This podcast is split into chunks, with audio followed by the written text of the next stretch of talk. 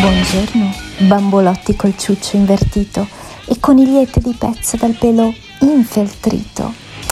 Dopo l'attacco di nostalgia mattutina del conduttore Alberto Gottardo nella puntata di ieri, mi domando se ci siano in ascolto dei bimbi che seguono assiduamente la trasmissione e che magari fra 20 o 30 anni si domanderanno: che fine abbiamo fatto? Già, ma noi dove saremo? Con chi saremo e che musica ascolteremo? Fin tanto che c'è Simone Alunni io non mi preoccupo, e per il resto stiamo a vedere. Buongiorno mio caro Alunni, buongiorno anche a te Gottardone. Martedì 4 ottobre 2022 e niente, dovete alzare il culo dal letto, brutti statali che non siete altro. Inizia una nuova puntata del morning show, cazzo. E stamattina voglio sentire allora Giorgio, Spatalino, Eros, Conare, tutti così di fila, tutti di fila. Voglio creare un suicidio di massa tra gli ascoltatori, tutti via, basta Alunni, basta, vai, dai è tutta Simo. Quello che speravi oggi diventa realtà. Il morning show direttamente nel tuo locale, nella tua attività o semplicemente a casa tua. Sono aperte le prenotazioni per avere Alberto Gottardo e il morning show in diretta da te. Cosa aspetti? Lascia un messaggio al 379 24 24 161 per prenotare questa fantastica opportunità. Alberto trasmetterà in diretta dalla tua attività ad un prezzo senza uguali, con lo sconto dello 0%. Non farti sfuggire questa occasione direttamente dal morning show. Comunicazione di servizio a fini esclusivamente di lucro. Buongiorno! 4 ottobre 2022, San Francesco d'Assisi. E ricordate, ogni esperienza che fate vi serve per superare i momenti difficili e costruire un futuro migliore. Ciao! Gente di tutta Italia, ascoltate! Sì, dico proprio a voi! Voi fascisti o comunisti, terrestri o ascardiani, cristiani o seguaci del maligno, cisgender o gender fluid, provax o novax, contribuenti o retributivi. Il Morning Show è un programma senza filtri. Ogni riferimento a fatti e persone reali è del tutto in tono scherzoso e non diffamante. Se le parole forti e le idee sguaiate vi disturbano, avete 30 secondi per cambiare canale. Dai, stai qui, ti divertirai, tu vedrai che non lo lascerai. Se vuoi stare bene tu non devi cambiare. Chiama, questo è il morning show. Se ti fa incazzare dai, devi chiamare. Chiama, questo è il morning show. Chiama, questo è il morning show. Ladies and gentlemen, mesdames et messieurs, damen und herren, adesso per voi Alberto Gottardo e Simone Alunni. Eccoci per un'altra puntata del Morning Show. Morning Show che è un programma che va in onda tutte le mattine dalle 7 alle 9 in esclusiva su lo streaming di www.morningshow.it, sulle app, con Simone Alunni che è alla regia e che insieme a me contribuisce a fare un racconto anche di vari filoni di persone che ormai sono l'anima insieme a noi due di questo programma.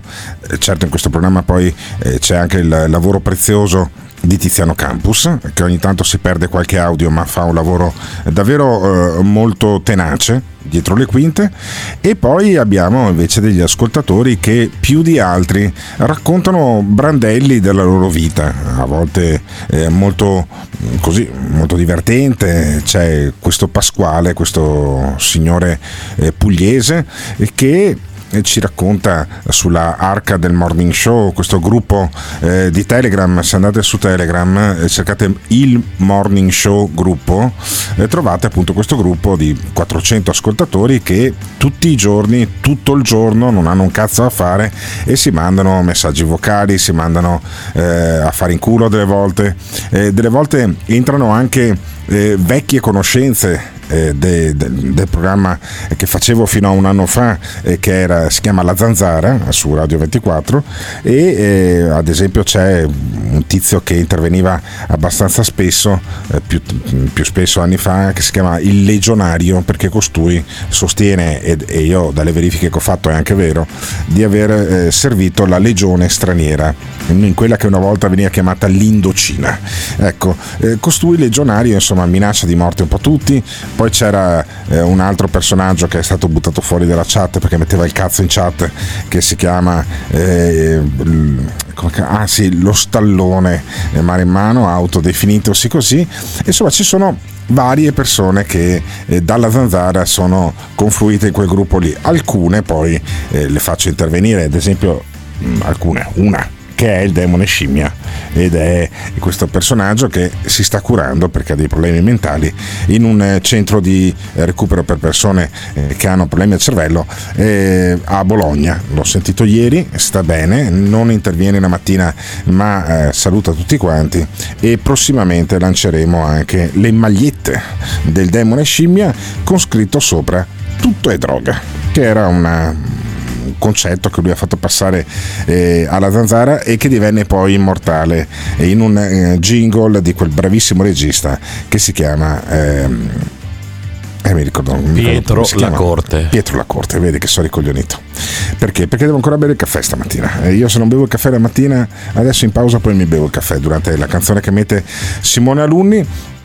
Perché questa lunga introduzione? Per dire che c'è quello che Giorgio, il nostro matto di riferimento, chiamerebbe l'entanglement, cioè c'è un fil rouge che collega, oltre a me e Giuseppe Cruciani è rimasta un'amicizia molto profonda tra noi due, e anche gli ascoltatori che la mattina magari ascoltano il Morning Show e la sera ascoltano la Zanzara. Nel gruppo di Telegram c'è questo nostro ascoltatore che si chiama Giuseppe, non Giuseppe, come cazzo si chiama quello di... Vedi che sono proprio rincoglionito. Pasquale, quello che si chiama Pasquale, che mi ha lasciato un messaggio anche stamattina, perché lui ha un sogno, anzi ne ha due.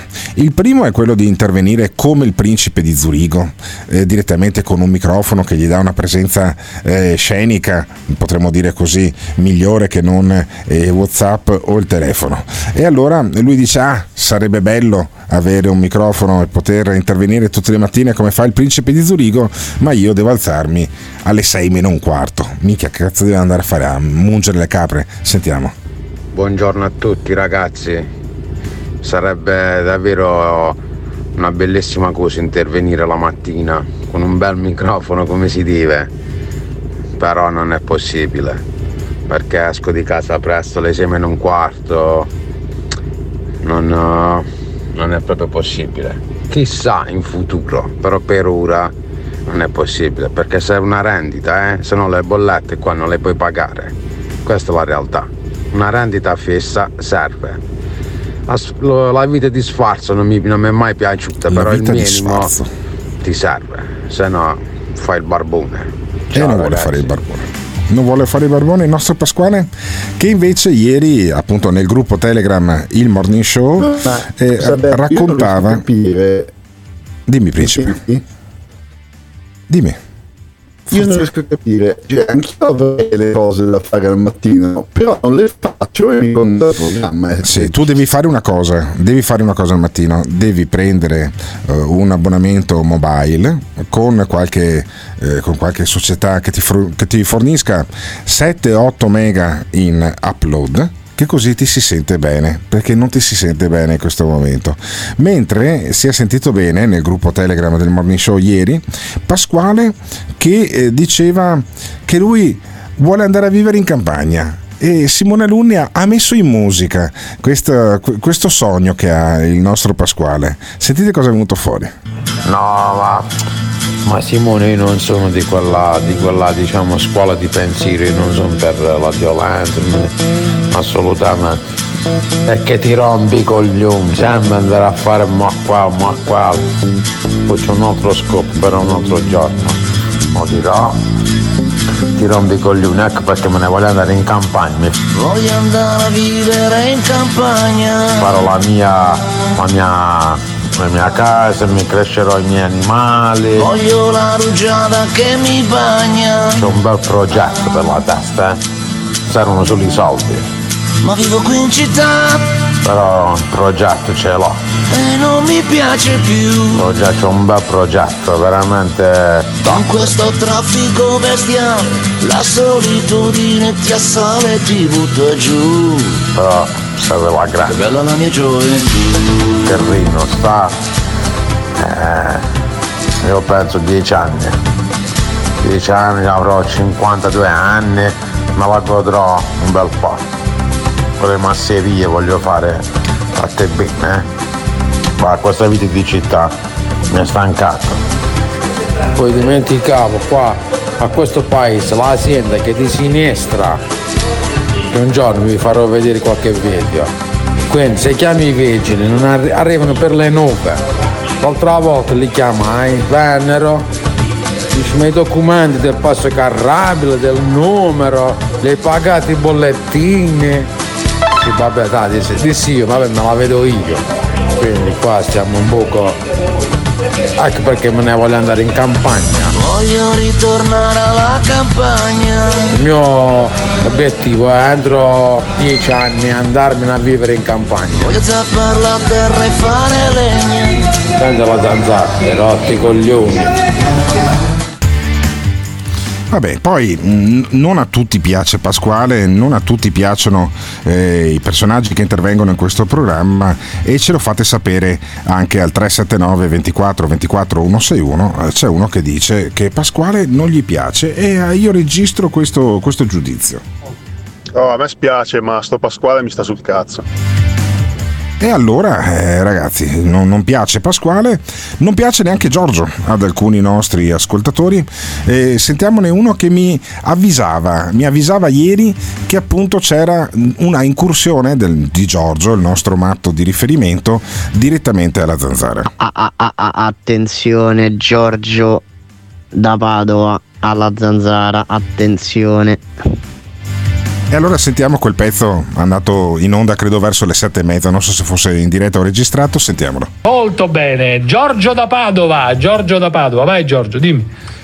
Pronto, ciao Cruciani. Oh, Giorgio. Ti voglio spiegare una volta per tutta come funziona il sistema, semplicemente. Allora c'è un'energia madre nel centro, è presente il soffione col fiore che quando soffio va via, l'energia madre sta nel centro giù e va a irrorare tutti gli steli, tutti quanti gli universi. Allora, aspetta, e noi facciamo parte. Aspetta, scusami Giorgio, io ogni tanto mi confondo tra Giorgio da Padova e NAF. Tu sei Giorgio da Padova, molto bene. Allora Giorgio da Padova, okay. Molto bene, molto. Eccolo qua. E allora è piaciuto tanto che vi faccio sentire un altro pezzo, è intervenuto 6-7 minuti nel programma di Radio 24. Per andare in quarta. Ma noi chi? Noi umani. E gli alieni, okay. Dove stanno gli alieni? Gli alieni, quelli nostri qua, che V56, CTR, questa confederazione, sono già alla quarta posizione, diciamo, sono molto più avanti di noi. Questi della confederazione, allora, giusto? Questi della confederazione. Allora, cioè, il problema è i grigi? I grigi fanno parte sempre dei V56. Per andare in vabbè, ed ha spiegato poi le stesse cose, i CTR, i V56, gli alieni e compagnia, ha spiegato le stesse cose che ha detto negli ultimi 2 giorni anche al Morning. Evidentemente qualcuno degli autori della Zanzara ascolta il Morning e prende ispirazione. Io sono anche contento che succeda questa cosa qui e considero la Zanzara il miglior programma che vada in onda la sera in Italia, e quindi ragazzi, c'è poco da fare. Se qualcuno prende ispirazione, io sono molto contento. Cazzo, dovevo mettere intervenire Giorgio quella volta sotto contratto, e tutte le volte che lo fanno intervenire poi La Zanzara magari chiedergli un gettone, e quelli di Dubai sarebbero stati contenti. Però io non metto sotto contratto nessuno, non ho nessun obbligo nei confronti di nessuno che debba intervenire in questo programma, tanto che appunto uno che mi era arrivato dalla Zanzara e che si chiama Lo Stallone Maremmano mi mandava questo messaggio qua, come se lui fosse in qualche maniera legittimato ad intervenire come tutti gli altri, perché siccome è intervenuto due volte La Zanzara e allora sti cazzi. Sentiamo. No, aspetta, cioè Giorgio è un genio incompreso, però questo è l'ascoltatore. Sto Pasquale, il suo cazzo di accento pugliese, poi una cosa fastidiosissima quando uno fa i vocali senti che gli arriva un messaggio, la trovo fastidiosissima. Vabbè, la trovi fastidiosa. Allora, a questo ascoltatore piace Giorgio, ma non piace Pasquale. A molti ascoltatori non piaceva poi lo Stallone Maremmano, che io non volevo far intervenire, l'ho fatto intervenire a una puntata e poi l'ho bannato. Ieri sera questo mi dice, però Giorgio interviene alla Zanzara e tu non dici nulla. Senti. Alberto, alla Zanzara c'è in diretta il tuo amico Giorgio. Cioè, allora? Questo parla alla Zanzara e non gli dici nulla. Io sono intervenuto due volte ma è bannato e non è giusto. Sì. Perché non è giusto? Sta parla ora. Senti, non è giusto. Non è giusto. Io dico le cose come sono e mi è bannato, Dio cane. Eccolo. Adesso collaboro con un podcast dei ragazzi di Torino. Alzalini. Vai. Ciao Bernocchi. Vai, collabora con chi cazzo vuoi. Qui vige la massima libertà. Se Giorgio vuole intervenire La Zanzara, interviene La Zanzara. Io se voglio far intervenire Giorgio tutti i giorni, lo faccio intervenire tutti i giorni. A te invece non ti considero utile in questo programma, sono molto contento che lo ascolti, ma tu collabora con il podcast dei ragazzi di Torino, Azzaliti o quello che è. Non me ne frega della Mirafiori sono cazzo. Questi ragazzi, scusami, sono della Mirafiori i ragazzi con cui collabora? Non lo so, che cazzo ne so io se sono della Mirafiori, se montano le macchine o cosa fanno, ma a me francamente di quello che fanno i nostri ascoltatori assolutamente non interessa. Cioè, questo è un programma libero, però io ho anche la libertà di selezionare chi interviene e chi no. Ci sono degli ascoltatori che mi fanno capottare dal ridere, ad esempio c'è il tizio del Carrefour che dice sempre delle cose abbastanza enormi, o c'è Giorgia, quella con la voce, non Giorgia, sbaglio tutti i nomi oggi, Gloria, quella con la voce sciantosa, che mi fa divertire. Sentiamoli. Alberto, occhio che ora che hai nominato il mini pony Maremmano ti arriva il cazzo in chat, ti manda il cazzo in chat, attento. Vabbè, perché tra le altre cose che ha fatto ha messo anche il cazzo nella chat del gruppo del Morning Show, infatti per quello che l'ho bannato. Insomma, uno che mette il cazzo in chat vuoi che lo tenga anche su. Sentiamo invece la tizia con la voce sciantosa. C'è chi piace questo, c'è chi piace quello, c'è chi non piace quell'altro. Beh, io alla fine sono di bocca buona, a me piacciono tutti. C'è chi piace questo. Sì, c'è chi piace il cazzo, tipo questa nostra ascoltatrice che non ne fa assolutamente mistero. E in 3 secondi l'ascoltatore di prima spiega perché io abbia bannato lo Stallone Maremmano. Stallone, t'ha bannato perché sei un coglione. Eccolo qua. Ragazzi, fatevi una ragione di questa cosa. A questo programma è molto libero, però non è che intervengono tutti quelli che mandano i messaggi poi vengono messi in onda. Sono molti, ne metto su circa la metà e gli altri purtroppo si perdono, e delle volte il pomeriggio riascoltandoli dico caspita, se avessi messo questo messaggio o quell'altro messaggio. Però viene fatto in diretta tutte le mattine su www.ilmorningshow.it, lo dico per quelli che magari lo ascoltano solo sul podcast, c'è anche l'app da scaricare. Non sentirete più lo Stallone Maremmano se non in occasioni più che eccezionali, perché lui un po' ci odia, però come tutti quelli che odiano un programma poi lo ascoltano con maggiore attenzione, con maggiore frequenza, con maggiore dedizione direi. E per darvi un'idea perché perché io non metto su lo Stallone Maremmano, vi mando l'ultimo assaggio. Ecco, io dovrei mettere i messaggi di uno che lascia messaggi del genere, sentiamolo. Quello che mi ha rotto del coglione, sicuramente gli ho trombato la fidanzata, sei un cornuto, pezzo di merda infame, te vengo e te taglio la gola, coglione di merda, infame di merda, fascio di merda. Quello che mi ha rotto del coglione, sicuramente gli ho trombato la fidanzata. Questo qua. Cioè, capisci? Io devo mandare in onda uno che lascia questi messaggi qua. Mettiti a posto col cervello, Stallone, e siamo a posto. Io cerco di spiegarlo in tutte le maniere. Sei un po' un idiota. Ecco, posso dirti che sei un po' un idiota, e siccome sei un po' un idiota ti tengo lontano dal programma. L'hai capito così? Ai radio, in podcast, in streaming non riesco a farti i disegnini. Sentiamo l'ultimo messaggio.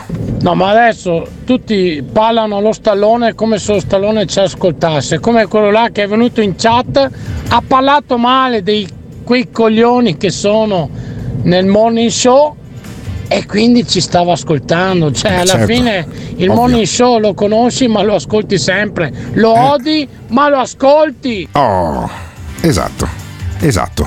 E il morning show non è La Zanzara, quindi io cerco di tenere un certo livello tra i nostri ascoltatori. Quelli che insultano, che dicono t'ho scopato la moglie, fidanzata la madre, a nonna, non hanno cittadinanza in questo programma. Finché sto parlando lo Stallone continua a lasciare messaggi assurdi, ma non li ascolterete perché questa non è La Zanzara.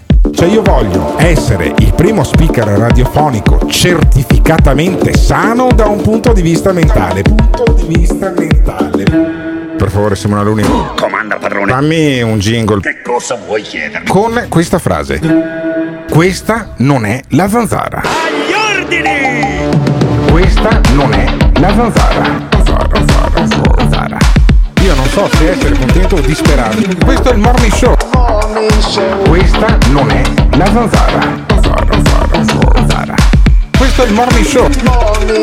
Anzi, a noi La Zanzara ha rotto il cazzo. No, non è che non ha rotto niente. This is the morning show. Quindi però bisogna dire all'ascoltatore che ha detto questo accento pugliese che si deve confrontare sui contenuti. Che cazzo c'entra l'accento?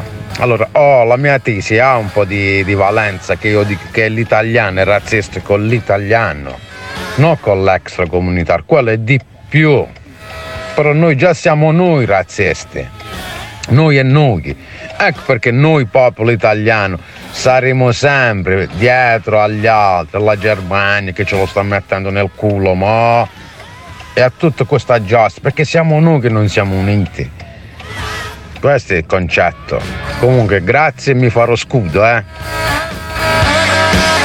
Se è vero che tutto è droga, il morning show lo è più di qualunque altra cosa.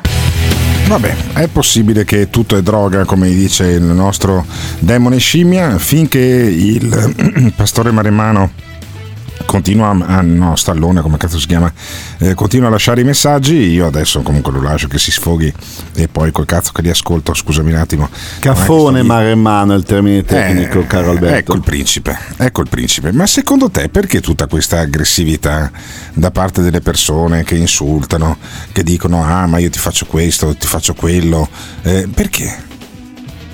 Ma me lo sono chiesto molto anch'io, non saprei. Nel caso del marmone, nel canone maremmano, come si chiama? Il cafone maremmano è una chiara rabbia sociale nei confronti degli altri, cioè si vede che lui soffre un dramma interno lì nel suo piccolo paesino in provincia di Grosseto, e quindi aggredisce a destra manca, un po' come un cane legato alla catena.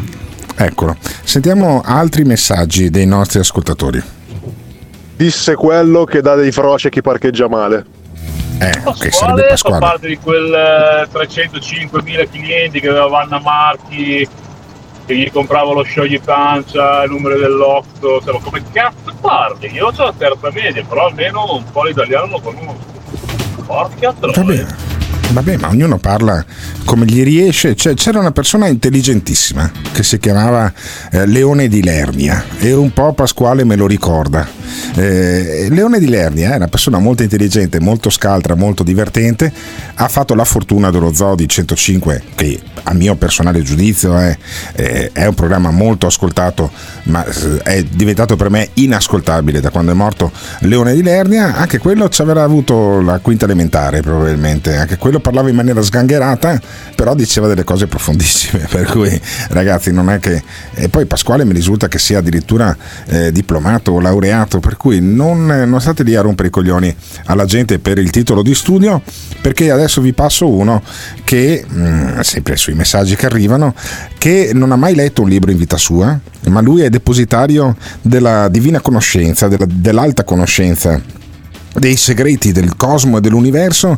Ne sentiamo solo un pezzettino perché ci hanno lasciato 2 minuti e 3 secondi. Ecco che spiega perché è intervenuto anche ieri sera alla Zanzara Giorgio, il nostro matto.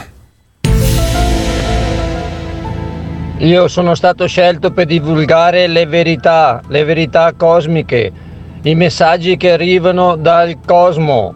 Il cosmo è tutto l'insieme, è il Dio intero, per divulgare l'uredda, l'amore puro, l'amorevole, l'etica, la morale e il rispetto. Questo mi è dato da divulgare, questo è il mio compito. Quello è il suo compito e lo assolve perfettamente il nostro Giorgio, che appunto racconta com'è il cosmo secondo lui, come le cose funzionino, come le cose non funzionino. E i nostri ascoltatori continuano intanto a mandare i messaggi, sentiamo i messaggi dei nostri, perché come mi diceva anche un nostro amico, uno di quelli che ascolta molto, dice: quello che mi piace di te è che dai lo spazio che nessun altro dà agli ascoltatori. E io cerco di dare più spazio possibile. Sentiamo cosa c'hanno da dire i nostri ascoltatori al 379 24 24 161. Giorgio, ma vaffanculo va. Beh, ok, perfetto, poi. Io mi vedo, avete presente il mago Telma? Ecco, noi abbiamo il mago Giorgio Telma, con la tunica e che parla ai proseliti. Sì, ma non bestemmiare anche se hai server a Dubai, perché dai, Leone di Lernia con Pasquale non puoi paragonarlo. Io voglio bene a Pasquale, mi diverte moltissimo, anzi ci diverte moltissimo, però dai, Leone di Lernia, cazzo, personaggio mitologico. Beh, però non ho mica detto che è uguale, ho detto che mi ricorda Leone di Lernia, credo che sia giustificabile, insomma, almeno solo per l'accento e anche per la passione per la figa a pagamento. Io credo che però, fatte cose... le dovute eccezioni, quando Gesù nel tempio diceva io sono venuto a dare la vista a chi è cieco e a toglierla a chi crede di vedere, magari reagivano gli scribi del tempio come noi reagiamo oggi a sentire Giorgio, chi lo sa? Sì, magari fa la stessa fine, io lo vedrei bene crocifisso e poi magari gli daremo ragione dopo morto. Ecco, io credo che la cosa che in qualche maniera affratella Gesù e Giorgio, ricordiamo che secondo Giorgio Gesù è insieme con il Dalai Lama e con Michael Jackson dentro una montagna in Kashmir, ecco, io credo che la cosa che li affratella è che gli daremo ragione dopo morto, ecco, io credo che questo possa avere senso. E chi fa Ponzio Pilato però? Non lo so, lo faccio io, me ne lavo le mani, me ne sbatto i coglioni. Quando morirà Giorgio metterò la diretta o comunque gli audio del suo funerale, come feci già con il funerale di Richard Benson per esempio, e credo che si possa tranquillamente fare così. Allora, la moviola di questa prima mezz'ora di programma, sentiamola. 7:31, mi hai già fatto sentire dei massimi esponenti dell'essere idiota, ti rendi conto? Sì, è vero. Tutti mi hai fatto sentire. Vergogna, Gottardo. E alla fine di questo programma sentiremo un altro massimo esponente dell'essere idiota, che è appunto Enzo Spatalino. Io credo che ce ne siano di idioti in giro, ma da competizione come Enzo Spatalino ce ne sono veramente pochi. Ve lo beccate alla fine di questa diretta o di questo podcast, a seconda di quello che state sentendo. L'ultimo messaggio e poi andiamo con la scaletta. Sarò lì ad aspettare per vedere le vostre facce quando il mondo scoprirà la verità, scoprirà che Giorgio aveva ragione, e io sarò lì ad aspettare. Vabbè, insomma, non lo so se scopriremo mai che Giorgio aveva ragione, finché lo Stallone Maremmano continua a mandare messaggi che non ascolterò mai.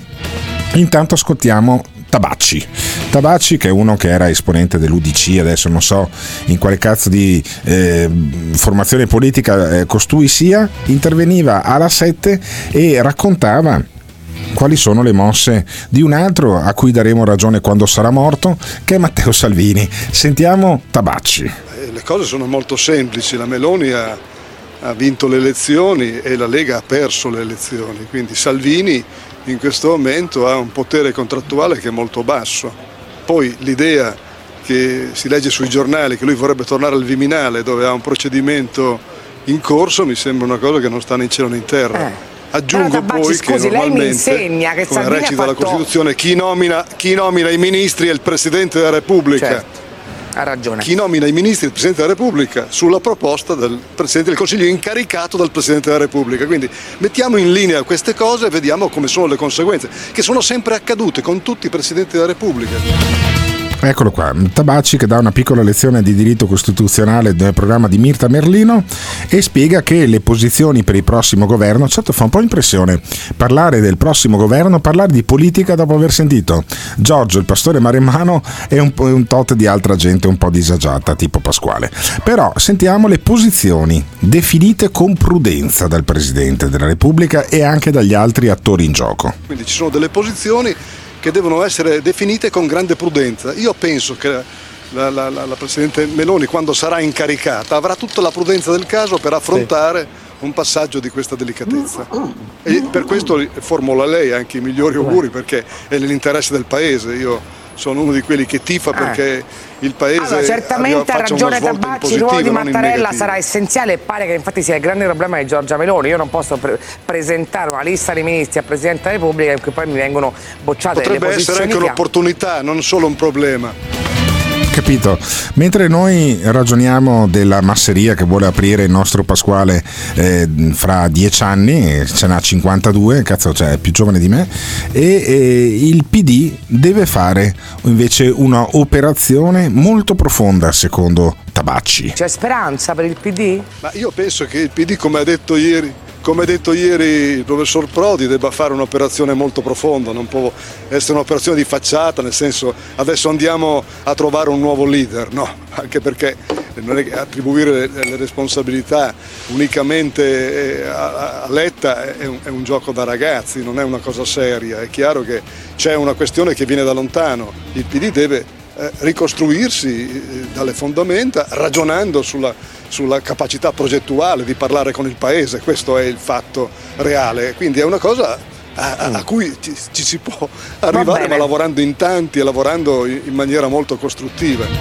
Sì, ma la cosa incredibile è che c'è chi dà ragione a Tabacci, senti i nostri ascoltatori.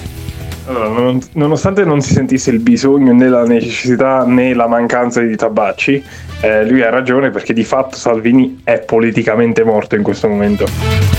Salvini è politicamente morto, dice il nostro ascoltatore al 379 24 24 161, e invece sentiamo che Salvini è vivo, è andato anche lui alla Coldiretti e ha detto che lui vuole dare la roba che viene prodotta in Italia dai campi italiani ai suoi figli. Sentiamo Salvini, l'autocrate, l'autarca, e poi sentiamo anche come poi Myrta Merlino gli fa una specie di moviola, cioè Myrta Merlino è riuscita a fare una cosa divertentissima, fa una cosa anche abbastanza inedita, solo la Jalapas faceva sta cosa, cioè commenta in diretta quello che il politico dice prendendolo per il culo, cioè persino Myrta Merlino ormai tratta Salvini come quelli della Jalapas trattavano, non so se ve lo ricordate, il mago Gabriel o roba del genere. Sentite che roba. Qualche giornalista mi ha detto non andare da Coldiretti che poi ti fanno le domande sul governo, sui ministeri,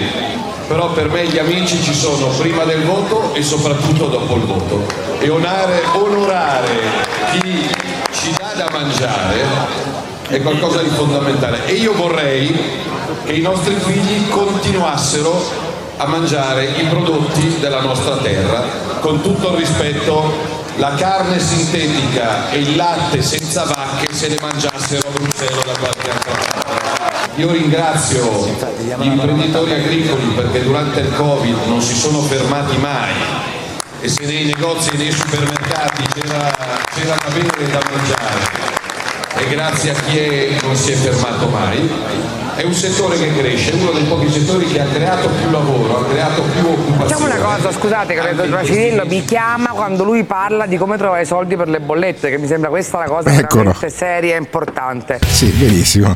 Ecco, poi il corrispondente che aveva Myrta Merlino a Coldiretti a Milano non l'ha più chiamata perché Salvini non ha spiegato dove cazzo tiri fuori i soldi dalle bollette. Cioè, persino Myrta Merlino prende per il culo questo che dice: ah, che bravi gli agricoltori che non si sono fermati mai durante il Covid. Scusami, io ho un campo di cavoli e un campo di rape, no? E sono all'aria aperta, sono da solo sul mio trattore, perché dovevo fermarmi per il Covid? Salvini, dai, avanti, mettiti a posto un po' col cervello anche tu. E la domanda che noi facciamo ai nostri ascoltatori a questo punto potrebbe essere: ma allora Salvini è proprio talmente bollito che ormai lo prende per il culo anche la Myrta Merlino? Comunque, Alberto, la crescita della produttività del settore agricolo è scesa negli ultimi 15 anni, vorrei dire a Salvini, quindi creazione di posti di lavoro, a parte i braccianti presi a calci in Puglia, non lo so cosa si riferisca. Vabbè, no, ricordo per supportare la tua tesi che producono più pomodori e più peperoni in Olanda, per esempio, dove non c'è il sole, che non in Italia, perché purtroppo lì sono più avanzati tecnologicamente. Noi abbiamo ancora i vari Abubakar Sumaoro che prima di entrare in Parlamento, e sono contento che sia entrato in Parlamento con i verdi Abubakar Sumaoro, appunto fanno i braccianti in Puglia, ma io credo che sia importante capire invece qual è il futuro. È il futuro di Salvini sarà in agricoltura? Sentiamo subito cosa ne pensano i nostri ascoltatori e poi andiamo avanti a domandarcelo anche durante la canzone, durante cui io mi berrò un caffè, che così carburo un po' di più, che sono un po' scarburato stamattina. No, ma Salvini senza la musica soft porn di sottofondo non rende bene l'idea e non mi viene neanche da ascoltarlo. Ma Salvini sarà pure politicamente morto, però tra Camera e Senato ha 100 esponenti, roba mica da poco. Beh, comunque l'intervento di Salvini alla Coldiretti andrebbe accompagnato con un bel jingle. Bravo il principe, finalmente. Cioè, uno può creare i posti di lavoro, ma se il posto di lavoro è andare a raccogliere i pomodori dentro il campo, che cazzo di posto di lavoro è? Dai, su! E quindi così, questa riflessione: Salvini andrà a raccogliere i pomodori in un campo? Gli rimarrà questo fra 5 anni? La Lega svanirà oppure è solo rincorsa per una grande poi cavalcata, per un controsorpasso nei confronti di Giorgia Meloni? Cioè, si fa presto a dire Salvini è morto, la Lega è morta, ma è davvero così? Diteci cosa ne pensate al 379 24 24 161. Una persona semplice, ha sempre mantenuto le promesse. Molto emozionata. La politica a distanza iniziava a starmi stretta, quindi ho ricominciato da settimana scorsa. Il Veneto è tappa obbligata, è uno degli orgogli. Tutti quanti chiedono aiuto a Matteo Salvini. Ci aspettiamo che Matteo risollevi le sorti dell'Italia. Siamo orgogliosi e fieri. Siamo orgogliosi e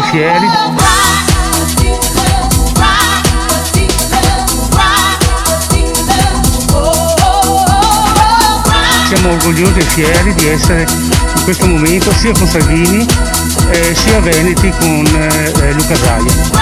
Siamo una bella coppia, sento più spesso Luca dei miei genitori. This is the morning show.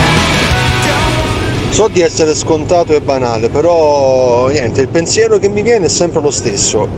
Il problema non è Matteo, il problema è chi l'applaude.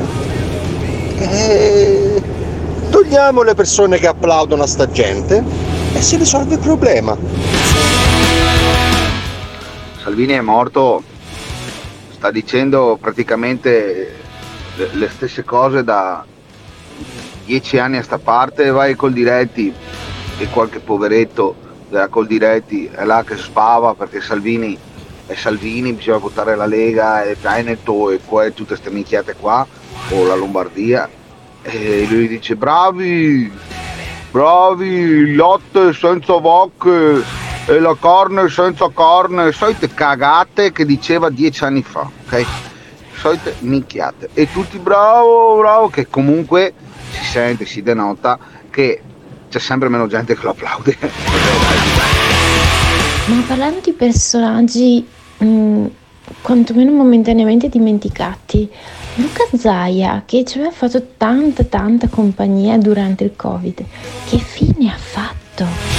Salvini è arrivato al capo, da quando Salvini è arrivato al capolinea, ma la Lega no. La Lega si è vista semplicemente voltare le spalle da un determinato elettorato, da quello del nord, il nord-est, il Veneto. E che si può fare? La Lega deve tornare semplicemente a parlare con il ceto produttivo di questo paese. Quindi togliendo Salvini si potrebbe tranquillamente candidare Luca Zaia come segretario federale o in alternativa Massimiliano Fedriga, semplice. Da lì in poi la Lega potrebbe tornare in doppia cifra, anche al 20%, ma la Lega deve tornare a riprendere i voti al nord, tutto qua.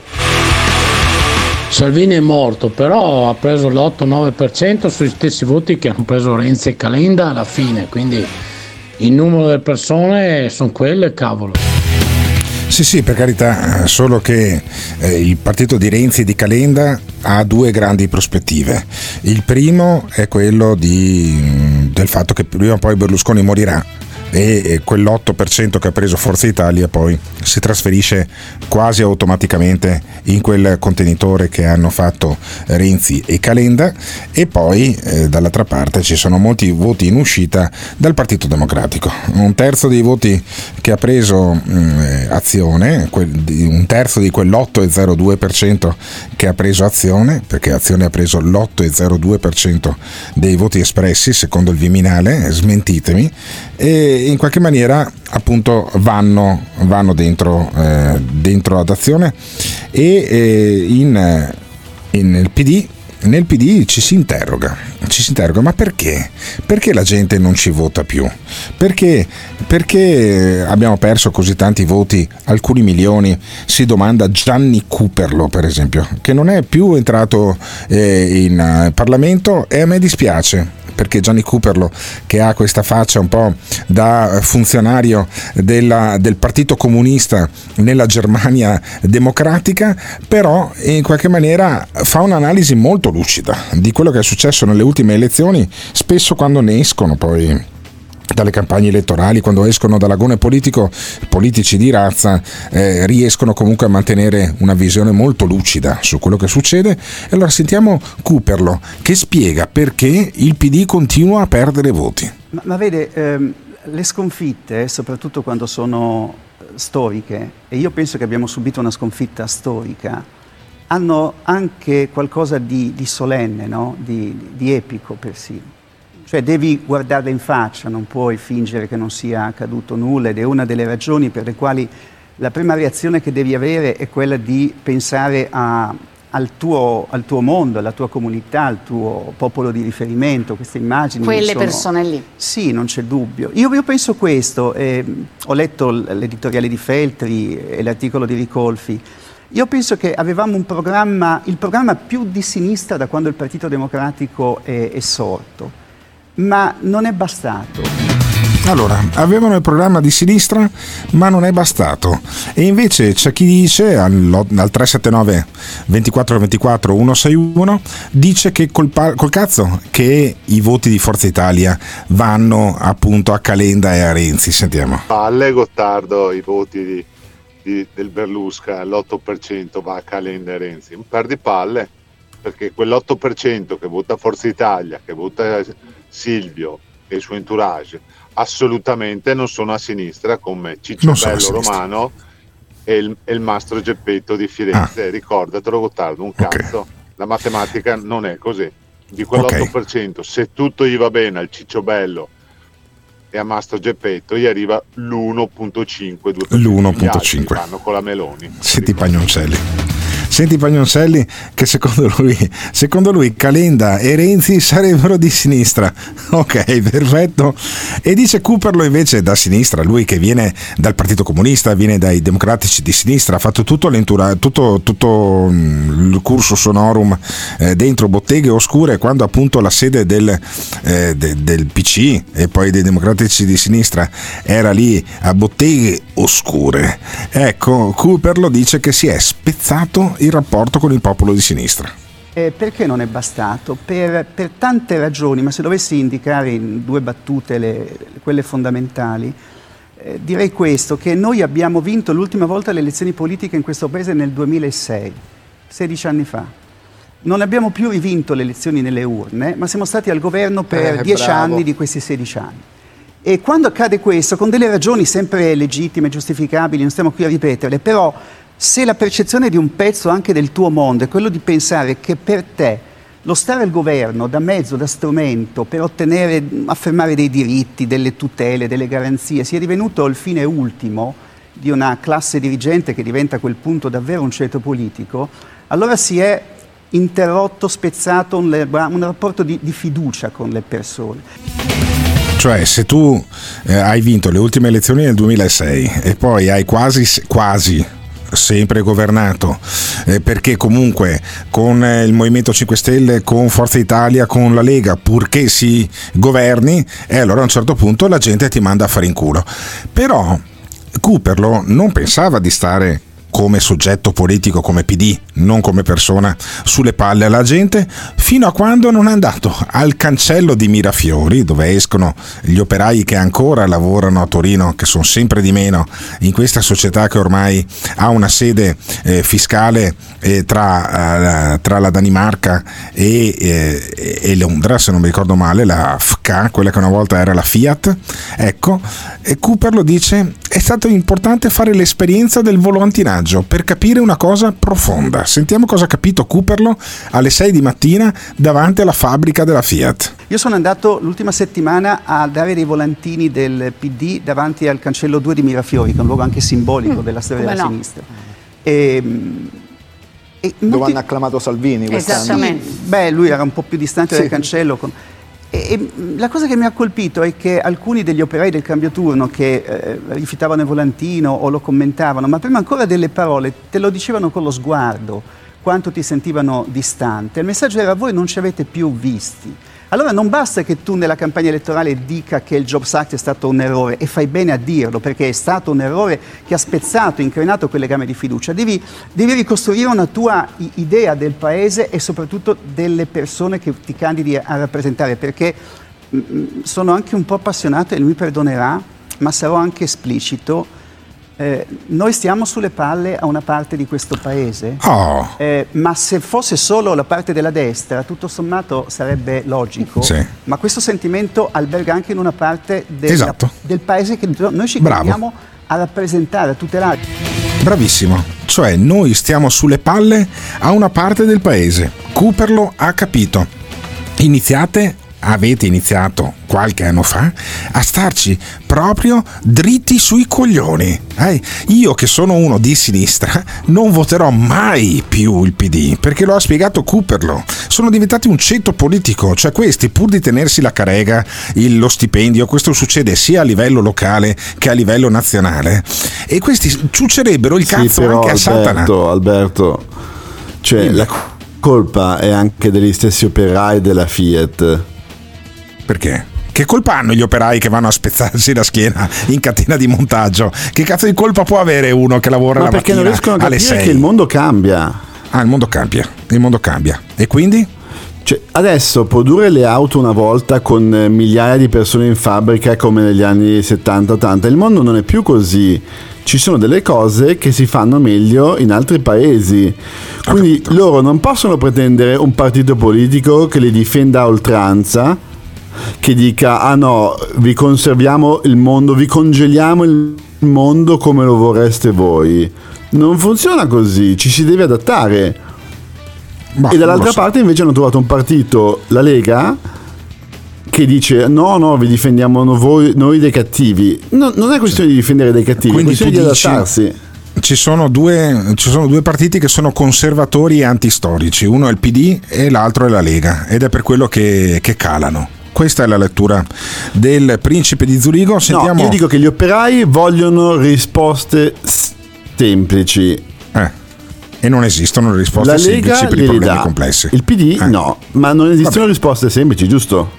Assolutamente. Sentiamo invece la risposta semplice che ci dà un nostro ascoltatore sul pippone di Gianni Cuperlo. Notare che dopo mezz'ora il pippone super cazzolaro moscia super intellettuale, l'unica cosa buona che ha detto lì il firma cartellini del Mirafiori è che in effetti stanno sul cazzo gli italiani. Questa metafora vero marxiana, vero, è l'unica che è riuscita a dire, vero, molto, molto colta, che funziona.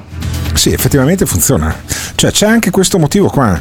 A furia di governare, nonostante tu abbia perso le elezioni perché governi della minoranza insieme con pappocchi fatti col Movimento 5 Stelle e con addirittura Di Maio che viene spinto a fare un suo partito per portare a casa qualche voto di più, poi cerchi di imbarcare Calenda e anche i Verdi, poi Calenda va via e lo stronza il Calenda. Insomma, quando succedono queste robe qua, poi la gente ti manda a fare in culo. C'è anche questa componente, oppure no? Oppure era meglio Giorgia Meloni? Ditecelo al 379 24 24 161. Ci sono cose che nessuno ti dirà. Noi votiamo il personaggio del momento, prima era Di Maio, poi è stato Salvini, adesso è la Meloni, con tutto il rispetto e per carità, ma poi quando vanno al governo crollano. Benvenuto in Italia. Questo è il tempo della responsabilità che l'Italia ha scelto noi. In Italia ho il doppio della voglia, della grinta, dell'energia. Benvenuto in Italia. E allora eccovi la prima barzelletta. Domani parleremo di programmi e di cose importanti, ma anche questo è molto importante. In Italia. Ma voi siete pazzi, questo è un incubo. In Italia. Portare avanti politiche di odio, di razzismo, omofobia, sessismo che grazie a Dio le nuove generazioni stanno iniziando a riconoscere. E quindi in Italia ci sono cose che nessuno ti dirà. E con 4 spicci si può comprare la vita di una persona. Ci sono cose che nessuno ti darà. Più ti tolgono i diritti, più ti tolgono le libertà e più ti possono comprare con 4 spicci. Nessuno ti dirà. Hanno unito il peggio del collettivismo comunista con il peggio del liberalismo consumista, nato nel paese delle mezze verità, col solo scopo di distruggere il tessuto sociale tradizionale. In Italia. E quindi non la tradiremo. This is the morning show. Attenzione, nel morning show vengono espresse opinioni e idee usando espressioni forti e volgarità in generale. Volgarità in generale. Se le vostre orecchie sono particolarmente delicate, vi consigliamo di non ascoltarlo. Questo è il morning show. Questo è il morning show. Questo è il morning show. Questo è il morning show. Alberto Gottardo se ne sta a Dubai, e da Zurigo il principe cerca guai. Se ti piace te vieni con noi, Simone Alunni chiama chi vuoi. E arriva lui bello bello, il principe di Zurigo, con la puttanata. La colpa è anche degli operai, perché logicamente una sinistra sconfitta, non può essere colpa della sinistra, non può essere la colpa sua, deve per forza essere colpa di qualcuno, hai capito? Ma cara carogna di Zurigo, come ti chiamerebbe Costa Lunga, ma te devi rimanere là a Zurigo, devi rimanere là a vendere olio 31, a vendere orologi, quello devi fare, non parlare di politica, stronzo. Difenditi principe. Strano che non abbia capito un cazzo quest'asino. Non ha capito un cazzo. No. Perché non ha capito un cazzo il papafascista? Io stavo spiegando un processo di lungo corso che poi ha parzialmente portato appunto a questo brutto risultato del PD. Il mondo è cambiato. Ti ricordi nel 2011 quando tutti andavano fuori dalla Mirafiori a bestemmiare contro Marchionne? Poi Marchionne l'azienda Calenda l'ha fatta diventare un gioiello. Certo, è vero. Tanto che, scusami, ma ti interrompo perché ogni tanto stacchi. Allora, Marchionne nel 2011 effettivamente ha preso la Fiat, che era assolutamente un'azienda non competitiva, l'ha rivoltata come un calzino anche prima del 2011 e l'ha portata a comprarsi la Daimler Chrysler, che se lo dicevi 20 anni fa, a parte che Daimler Chrysler è un po' difficile da dire, ma se lo dicevi 20 anni fa ti davano la 104, ti mettevano insieme con il demone scimmia. Poi questa FK, cioè la Fiat con la Daimler Chrysler dentro, è entrata nel giro di Renault e Peugeot con Stellantis, diventando una delle aziende più grandi del mondo. Allora è stato fatto un miracolo di modernizzazione. L'ha fatto la Fiat, ma non l'ha fatto il paese. Uno degli aspetti che ha permesso di superare questa diatriba è anche che si è riconosciuto che la lotta di classe tra i padroni, gli agnelli e gli operai era più o meno finita, che c'era la possibilità di coinvolgere anche gli operai nella gestione dell'azienda e quant'altro. Ti di conto che quando Marchionne aveva invitato gli operai a entrare in un programma di flessibilità, ma la gente che era entrata in questo programma netto all'anno si ritrovava quasi 3.500 euro in più in busta paga. Sì, certo. Allora, quindi la flessibilità nel lungo termine paga tutti. Sì, però fermo, principe, tu vuoi spiegare questo a uno che è in qualche maniera nostalgico del fascismo? È evidente che non ci riesci, cioè ci sono delle parti del nostro paese. Sì, ma ci sono delle parti del nostro paese che sono pronte per giocare un ruolo da protagonista anche in questo secolo. Io l'ho visto andando a Dubai. Quando tu entri nei mall di Dubai, trovi i negozi di Bottega Veneta, di Valentino, di Dolce Gabbana, e i ristoranti di Cipriani e compagnia. Cioè c'è un ruolo che il nostro paese può giocare in questo secolo, e poi ci sono quelli che sono nostalgici al Novecento, e il papafascista è nostalgico della parte deteriore del Novecento. Poi ci sono quelli, ma sono gli operai stessi a essere nostalgici del Novecento, perché certo, loro vogliono il partito, è chiaro, vogliono gli anni 80. Cioè c'è Simone Alunni che suona in un evento, voglio tornare negli anni 80, negli anni 90, non mi ricordo più. Simone Alunni, suonavo, dove ci sono migliaia di persone. Suonavo in questo evento qua, con migliaia di persone davanti che volevano tornare negli anni 80 e negli anni 90. Perché? Perché si stava meglio, perché c'era l'inflazione, c'era il debito pubblico, c'era Bettino Craxi. Essere competitivi costa un sacco di sacrifici, e allora c'è gente che poi dice è colpa della Boldrini se la sinistra non funziona più, dovete andare via. Senti le ragazzine nate in questo secolo che vanno ancora in piazza per il diritto all'aborto, ok? Cioè, quindi siamo a battaglie degli anni 70, quando c'era Pannella e la Bonino che erano ancora giovani. Ok, e le ragazzine che vanno in piazza come negli anni 70 e contestano la vecchia Marpiona che è la Boldrini. Sentiamo. Quindi la rottura tra il Parlamento e il Parlamento non si è funziona. Noi dovremmo invece è sempre. Ma tutte unite con lei. Allora, sa perché non siamo unite? Perché c'è proprio una differenza, che a lei delle persone che stanno nelle case popolari, nei quartieri popolari, non gliene frega niente. A me sì, e quelle persone le difendo. Lei mi dice il problema è la distribuzione della pillola. Però, ripeto, non mi ha risposto sui tagli che sono stati fatti alla sanità, sui consultori che sono stati chiusi e su una legge che non viene applicata, una legge su carta, la 405, di cui a quanto pare non conoscevamo l'esistenza. Quindi vedi che la Boldrini poi alla fine se lo prende in saccoccia dalla ragazzetta di 16 anni che va in piazza per manifestare per l'applicazione compiuta della legge sull'interruzione di gravidanza. E la Boldrini cosa le risponde? C'è rabbia per la sinistra in piazza, eh? Sì, no, questa era una manifestazione molto bella perché c'erano tante realtà di associazioni, donne. Io ero lì insieme ad altre colleghe, altre rappresentanti del Partito Democratico. Sono venute tante ragazze a parlare, a dirci che faceva piacere vedere delle rappresentanti del PD in quella piazza, perché la legge 194 noi abbiamo messo nel programma che vogliamo la piena implementazione di quella legge. Io e altre colleghe ci battiamo in Parlamento perché i diritti delle donne vengano sempre affermati e che non si torni indietro.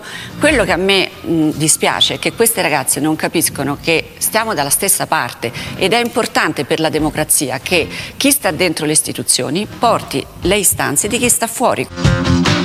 E vabbè, e quindi sentiamo ancora la Boldrini, perché la Boldrini dice le ragazze non hanno capito, no, non sono io che devo stare a casa perché mi mandano a fare in culo, perché da quando ho 30 anni prendo 20.000 euro al mese all'ONU, ho fatto la Presidente della Camera e di sinistra non lo sei più da un pezzo quando godi di quei privilegi.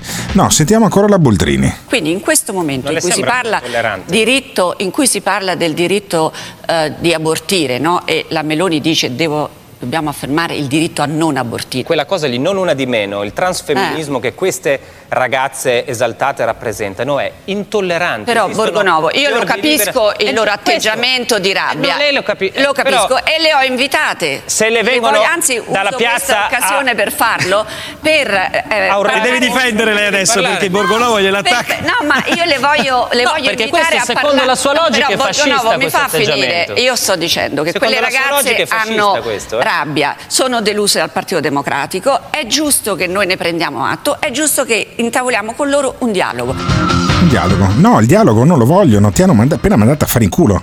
La Boldrini però dice no, mi hanno mandato a fare in culo, ma noi siamo dalla stessa parte. Non mi è piaciuto questo modo aggressivo, lì non si sarebbe discusso di niente, per questo ho detto rivediamoci intorno a un tavolo e discutiamo, perché siamo dalla stessa parte. In generale, non le sembra... vabbè. E quindi capisci, anche la Boldrini voleva interpretare gente nostalgica del Novecento e non ci è riuscita. Secondo il papà fascista però c'è uno scontro in atto tra quelli che sono di destra e i buonisti. Senti, i buonisti era un pezzo che non sentivo questo termine che usa il papà fascista. Ma il problema non è la nostalgia, non è il fascismo, il problema è che voi buonisti tipo te, il principe di Zurigo, volete sempre trovare la motivazione e dare il buon esempio e alla fine di soluzione non ne proponete un cazzo. Adesso mi vieni a parlare della Boldrini, la Boldrini, ma che cazzo me ne frega la Boldrini, lei è la buonista, adesso abbiamo l'italiana lì sequestrata in Ira, ma che la liberi lei con i soldi sui, cioè lo paghi lei il riscatto, vedi dove ci perdiamo. E poi il discorso del principe di Zurigo, hai proprio usato questa parola, la colpa è anche degli operai, non hai detto c'è la complicità, vedi che ti difendi sempre dentro gli specchi, però logicamente la colpa è sempre del fascismo, saranno mai anche in Iran i fascisti a sequestrare sta ragazza. Vabbè, insomma, un po' di fascismo in Iran, quanta confusione che è in testa. Vabbè, ma lascia perdere il papà fascista. Sì, e il papà fascista è confuso, lui è comunque abbastanza contento di Giorgia Meloni, anche se l'abbiamo sentito ieri intervistato da Alessio Lasta nella puntata di Piazza Pulita, il programma di La 7 di Corrado Formigli, che considera la Meloni un po' troppo morbida, però in qualche maniera anche Marco Travaglio evoca la Meloni e dice che la Meloni è un prodotto della sinistra. Sentiamo. La Meloni è stata costruita da quelli che hanno sparato a zero contro il Conte 2 per un anno e mezzo fino a buttarlo giù. Parlo di De Benedetti, parlo dei grandi giornali che adesso improvvisamente gridano al fascismo. L'avete voluta la Meloni? Ciucciatevela. Siete voi che l'avete prodotta. Ciucciatevela. Ciucciatevi la Meloni. Avete voluto la Meloni? Cazzi vostri. Ma allora, ma chi l'ha prodotta la Meloni? La Meloni, perché non è un prodotto del fascismo, secondo il papà fascista, e io gli credo, insomma, lui si professa fascista autenticamente, ha anche molti busti del Duce a casa e lui non la riconosce come fascista. Ma vuoi vedere che la Meloni l'ha prodotta la Boldrini e quelli che hanno affossato il governo Conte, come dice la vedova di Conte, Marco Travaglio? Ma allora la Meloni da dove salta fuori? Ditecelo voi al 379 2424 161. Quel governo era popolare per estrazione, ma era popolare anche per la popolarità che aveva. Il Presidente del Consiglio era il Presidente del Consiglio più popolare degli ultimi 25 anni.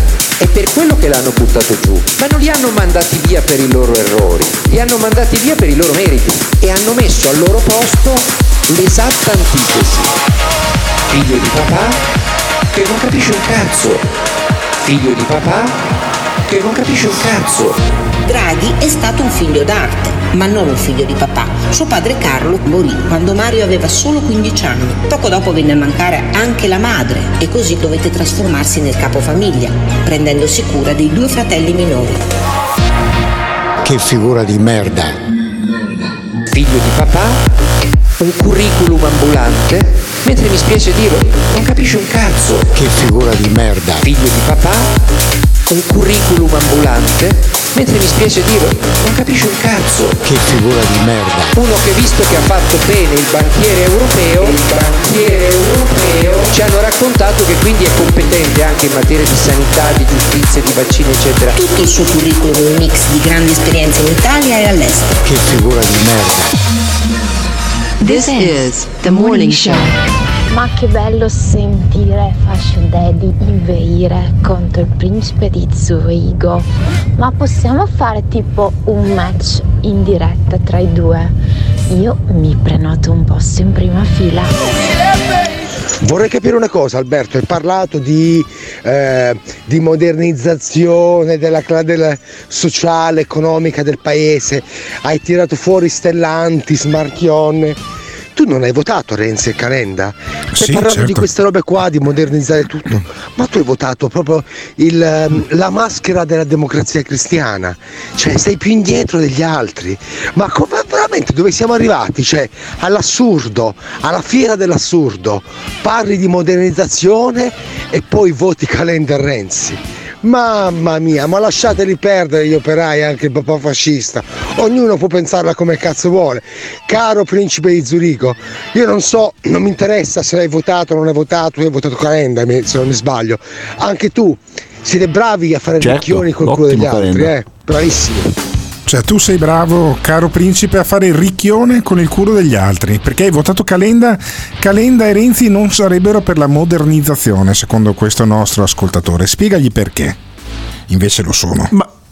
Ma allora, innanzitutto non è che secondo me Calenda e Renzi sono il benchmark della modernizzazione, sono quelli che più si avvicinano a un modello di Europa integrata in un'Europa produttiva e unita.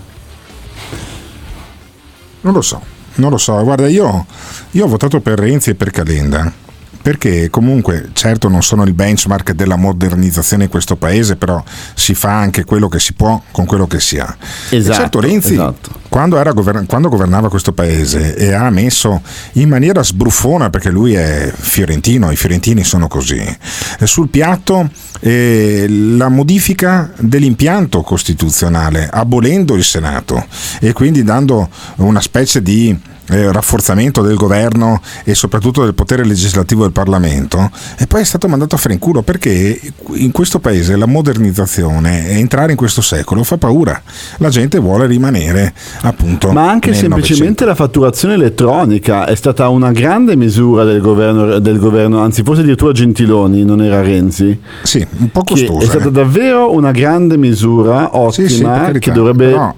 Cioè in teoria noi dobbiamo arrivare in un mondo senza contante. Sì, senza contante, per carità, però se hai la partita IVA in Italia come me e Simone Alunni, sai che da quando c'è la fatturazione elettronica ti costa anche fatturare circa 2 euro e mezzo, mettendoci anche il canone dell'abbonamento alla fatturazione elettronica e in più, insomma, è alla fine dell'anno, sono anche soldi. Ma non voglio parlare di questo, non siamo su Focus Economia, ma voglio sentire il principe di Zurigo cosa ne pensa e se può essere modernizzazione invece Italexit, quel partito di Gianluigi Paragone che proponeva all'Italia di uscire dall'euro e uscire appunto dal sistema della moneta unica.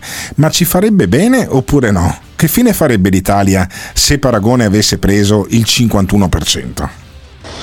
Beh, comunque un partito non è che lo consolidi dall'oggi al domani, l'accelerazione del voto, e poi anche il fatto di dover raccogliere le firme anticipatamente, quindi dover compilare le liste ha anche precluso gli spazi di un'aggregazione comune. Quindi io adesso, l'ho detto prima, quando non raggiungi il 3% hai perso, poi però questo 2% non è che lo buttiamo via, è un 2% che nasce in una forza politica o due forze politiche assolutamente nuove. Secondo me è un bene quando tutto rientra dentro una grammatica istituzionale, anche parlamentare. Principe, ma secondo te perché ha preso solo il 2% il partito di Paragone? Perché? Ma allora Paragone dovrebbe mettersi lì un pomeriggio a casa, rilassarsi, mettere su la playlist di Claudio Lolli e in particolare sentirsi la canzone Borghesia. Te la ricordi, Alberto? No, assolutamente no. Vecchia piccola borghesia. E poi fa non me la ricordo. E quindi... è una canzone famosissima. Comunque dice: sei contenta se un ladro muore, se si arresta una puttana, se la parrocchia del Sacro Cuore acquista una nuova campana. Questi partiti devono capire che il sogno italiano è un sogno piccolo borghese, non borghese liberale ceto medio riflessivo, un sogno piccolo borghese. Volere fare gli strapponi assurdi di per sé, gli italiani hanno un vaccino, gli strappi che sono estremamente dannosi, loro li rifiutano non perché sono dannosi ma perché sono strappi. Quindi tutto deve essere molto tranquillo, perché insultiamo i neri, insultiamo l'Europa, ma tutto deve essere come è. Ho capito. E quindi, insomma, tu non la pensi come Paragone, che invece teme i disordini in piazza addirittura, senti. Non voglio apparire incendiario, purtroppo resto un cronista. Io temo che disordini in piazza ce ne saranno, perché l'esasperazione... Cioè, provate a pensare a quegli imprenditori, a quelle famiglie che hanno un'esposizione bancaria importante e hanno messo a garanzia l'immobile, il capannone, la casa. Lì il rischio è di vedere franare un progetto di vita. Quindi la rabbia, quando poi ti senti abbandonato da tutto. Noi alla prima crisi finanziaria abbiamo assistito a un numero impressionante di suicidi di imprenditori, oppure a imprenditori, a famiglie che entravano nella disperazione del buio dell'anima, psicologico. E quindi, dice Paragone, o disordini in piazza o suicidi, e lo preoccupa anche l'astensione. È difficile quando il prezzo il conto della crisi finisce sempre sul tavolo delle persone. Quindi, al di là del risultato elettorale, quello che mi preoccupa è l'astensionismo, che non credo che cambierà peso. Io credo che dovremmo prendere le misure a questo astensionismo, e poi con dei disagi che saranno impressionanti, scollamenti sociali. Principe, secondo i nostri ascoltatori non capisci un cazzo. Sentiamo il messaggio che è appena arrivato. Allora, come al solito il principe di Zurigo non capisce un cazzo, ma per carità lo capisco, perché non ha mai fatto lavori concreti obiettivamente. Sì, è stata un'innovazione il pagamento elettronico e tutto, però è come è stato fatto, perché fino a un anno e mezzo fa, una roba varia, se uno faceva 5 euro di spesa, sotto i 5 euro, e pagava col bancomat, su generi alimentari come possono essere scatolame dove si ha il 4% di marginalità, se ci mettiamo anche la commissione, uno ci andava sotto, dunque era il modo in cui era stato impostato, perché come al solito in Italia le cose non si fanno bene del tutto, si fanno di merda, dunque prima di sparare cazzate dovrebbe un attimino, come dice lui, facciamo ragionare il cervello, perché le cose vengono fatte sì, ma bisogna vedere come. Hai capito, Principe? Ha ragione, cioè, il problema delle commissioni delle carte di credito sono un problema. Io in Italia quando pago sempre con la carta e il taxista mi bestemmia addosso. Sì, ma chiamavo Sebastiano Barisoni se volevo parlare delle commissioni delle carte di credito, della fatturazione elettronica. Io invece ieri mi sono confrontato, ho sentito telefonicamente Michela Morellato e gli ho detto: Michela, ma spiegami un attimo, tu che sei stata sostenitrice di Paragone, come vivi queste ore in cui Paragone è uscito dal Parlamento, non è riuscito a rientrarci con il suo Italexit. E lei ci ha lasciato questo messaggio. Che dire, non è andata come speravamo. Io addirittura, visto le folle ai comizi dove ho partecipato, vedevo moltissima gente che appunto faceva il tifo per Paragone, per Italexit, poi lui è una persona bellissima, squisita, quindi però devo dire che per me il mio, diciamo, la corsa, diciamo, anche se non è che ho partecipato politicamente, perché non sono un politico, non ero una candidata, niente, facevo semplicemente il tifo per una causa in cui credo e credevo. Però la corsa finisce qui, perché comunque la maggioranza degli italiani ha scelto la signora Meloni ed io per un po' vorrei anche riposarmi dalla politica, che è molto stressante questa cosa, anche gli animi sono così accesi. Spero vivamente che tutti si stringano al supporto del nostro nuovo premier, perché ci aspettano tempi duri, specialmente se persone molto rilevanti della politica internazionale non si mettono d'accordo. Qui iniziano a lanciarsi le atomiche, ok? Addirittura. E spero veramente di cuore che la signora Meloni possa cercare di svincolarsi da Biden in qualche modo e renderci sovrani nella nostra terra. Addirittura. E poi avremo un altro minuto e mezzo che Simone Alunni mi fa notare che dono della sintesi che ha Michela Morellato. E sì, vi voglio male e vi beccate un altro minuto di messaggio vocale di Michela Morellato che dice: io non voglio esprimermi, vedremo cosa farà la Meloni. E voglio rimanere positiva ed ho fiducia nel nostro nuovo governo di destra.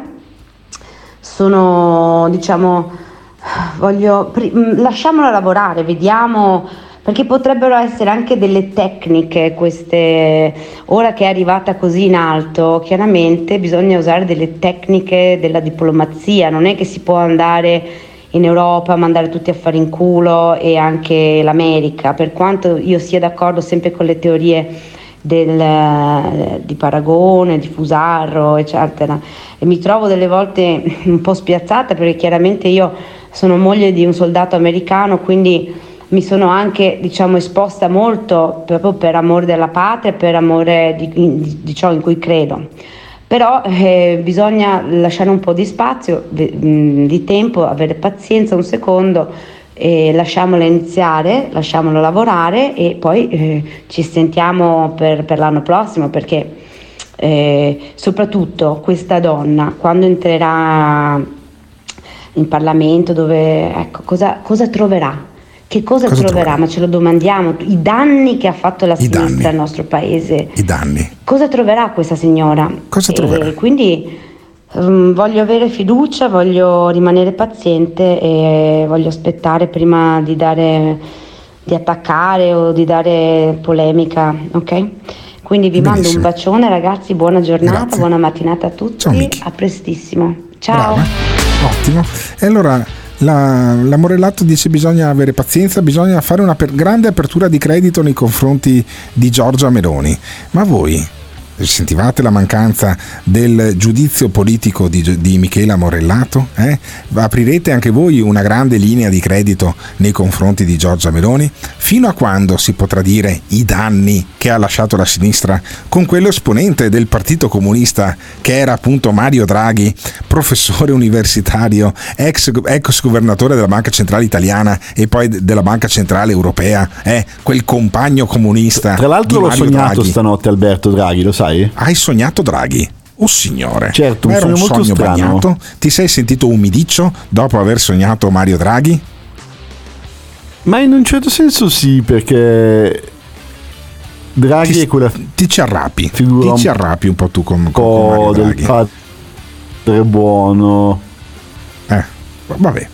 Ti lascio i tuoi sogni, ti lascio alle tue umidità, grande principe, grazie mille per la tua partecipazione anche stamattina, ma non voglio distrazioni per i nostri ascoltatori, non sognate Mario Draghi anche voi, ma tra Mario Draghi e Michela Morellato sarà meglio sognarla la Morellato, se sei un maschio, anche se sei una femmina poi alla fine, ma scusatemi, ma alla fine la Morellato che dice i danni della sinistra, ma Draghi era di sinistra, gli ultimi 2 anni li consideriamo come un governo governo della sinistra, che c'era anche la Lega e Forza Italia dentro?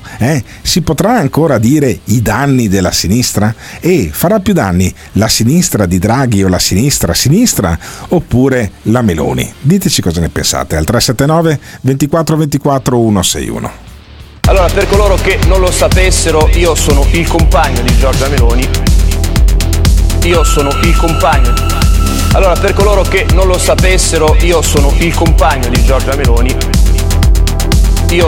compagno di Giorgia Meloni. Genitore 2. E Giorgia Meloni è anche la mia compagna.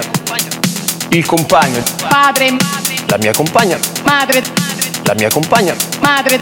La madre di mia figlia. E si dà il caso che io sia molto fiero di quello che ha fatto Giorgia Meloni nella sua vita. Perché la famiglia è un nemico, l'identità nazionale è un nemico, l'identità di genere è un nemico, tutto quello che ci definisce per loro è un nemico. Io spiegherò a mia figlia quanto sua madre sia valorosa e meritevole di ciò che ha fatto nella sua vita. Io sono Giorgia, sono una donna. La mia compagna. Sono una madre. La madre di mia figlia, Sono italiana, sono cristiana, non me lo toglierete. Molto fiera. Non me lo toglierete. Valorosa e meritevole. Io sono Giorgia, sono una donna. La mia compagna. Sono una madre. La madre di mia figlia, Sono italiana, sono cristiana, non me lo toglierete. Molto fiera. Non me lo toglierete. Valorosa e meritevole. Io sono Giorgia. E io spiegherò ciò che ha fatto nella sua vita. This is the morning show. Oh, Gottardone, mo vediamo la Meloni cosa urlerà al Parlamento. Ma io mi auguro che faccia bene, però c'è una sensazione di vasellina, cioè la vasellina pronta per voi, perché io qua, io sono come il principe di Zurigo, siamo sempre neutrali qua. Ragazzi, io accetto tutto, accetto che Giorgio mi dia del coglione, che non capisco un cazzo, accetto che i vecchi mi rompano il cazzo qua al Carrefour come ogni giorno e tutto, lì lo devo accettare. Ma la Morellato che venga a dire mi devo riposare perché la politica è proprio stancante, sembra quegli statali che timbrano il cartellino alle 9 e alle 9:10 sono già a fare pausa caffè perché sono distrutti dalla vita. No, veramente, a me pensare il principe di Zurigo che ha le polluzioni notturne pensando a Mario Draghi, no, sta cosa mi fa schifo, cioè veramente a sto punto preferisco sognare, non so, Marisa Laurito piuttosto di Mario Draghi, ma va fare in culo principe di Zurigo, va. Vabbè. Vi lascio ai vostri scontri verbali che poi continueranno anche sulla chat Telegram del Morning Show. Cercatela e lì trovate poi un mondo in cui la gente si insulta molto più liberamente che qua, perché io voglio anche dei ragionamenti costruttivi. Poi mi capita una giornata tipo ieri che oltre ai messaggi di Pasquale, il nostro amico che vuole andare a vivere in campagna come ci faceva sentire il nostro Simone Alunni, poi mi arriva un messaggio da il generale Pappalardo. Però non si sente tanto bene perché c'era un sacco di vento davanti al cellulare del generale Pappalardo che non riesce a fare la cuffia antivento con i baffi. Sentiamo però il generale Pappalardo, perché il generale Pappalardo di solito, quando ero alla Zanzara, eravamo noi che chiamavamo il generale Pappalardo, no, è il generale Pappalardo che mi manda questi messaggi su WhatsApp. Oh, caro Alberto, buongiorno. Noi stiamo preparando una grande manifestazione per il 13 ottobre per rammentare a questi signori che sono stati Rosatellum, che è anticostituzionale, tant'è vero che abbiamo presentato un ricorso che si discuterà il 25 novembre. Ecco, la magistratura non si sente un cazzo dopo che vengono eletti questi signori con una sfrontatezza e arroganza che fa paura. E ti volevo chiedere una cortesia, se mi puoi chiamare, perché noi prima di Natale vorremmo fare un concerto per la pace fra la Russia e l'Ucraina.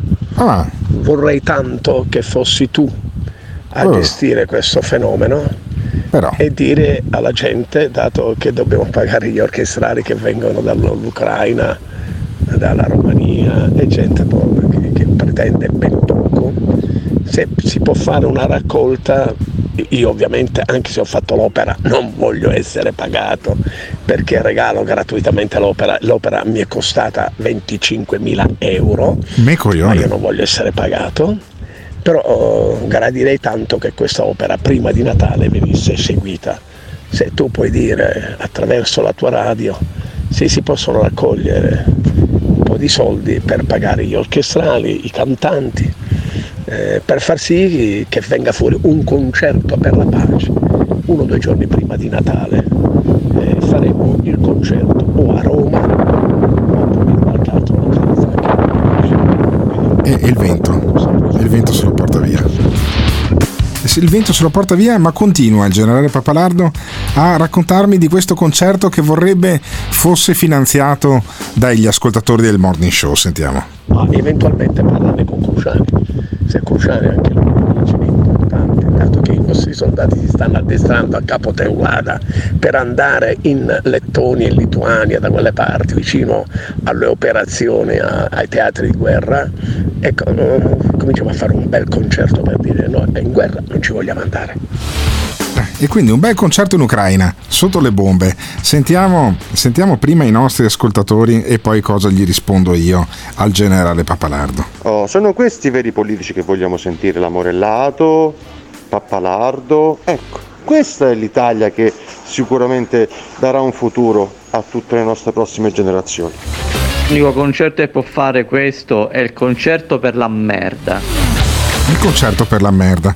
E poi io che mi lamento per il vento, ma non è il vento, secondo un altro nostro ascoltatore. Ma no, Alberto, non è il vento. Queste qua sono le scoregge che sta dicendo dalla bocca. Addirittura. Le scoregge del Pappalardo. Invece a me l'idea del concerto così mi piace, la trovo pruriginosa, allora gli ho dato retta ieri quando mi ha mandato i WhatsApp. E sentite il mio di WhatsApp senza vento. C'era l'audio che andava e veniva, ma la domanda che mi faccio è questa: quanto costerà? Come facciamo a convincere la gente che pagare degli orchestrali aiuterà la pace? Di che cifra stiamo parlando? Perché mi sembra una cosa molto impegnativa poi alla fine. Solitamente, caro Alberto, è il compositore che viene pagato profumatamente.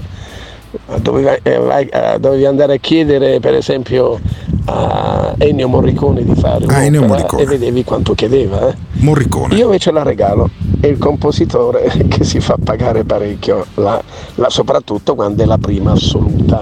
Io la regalo, come ho sempre fatto, ho sempre regalato l'opera, e mi devi credere, tu lo sai che io sono abbastanza apprezzato nel compositore.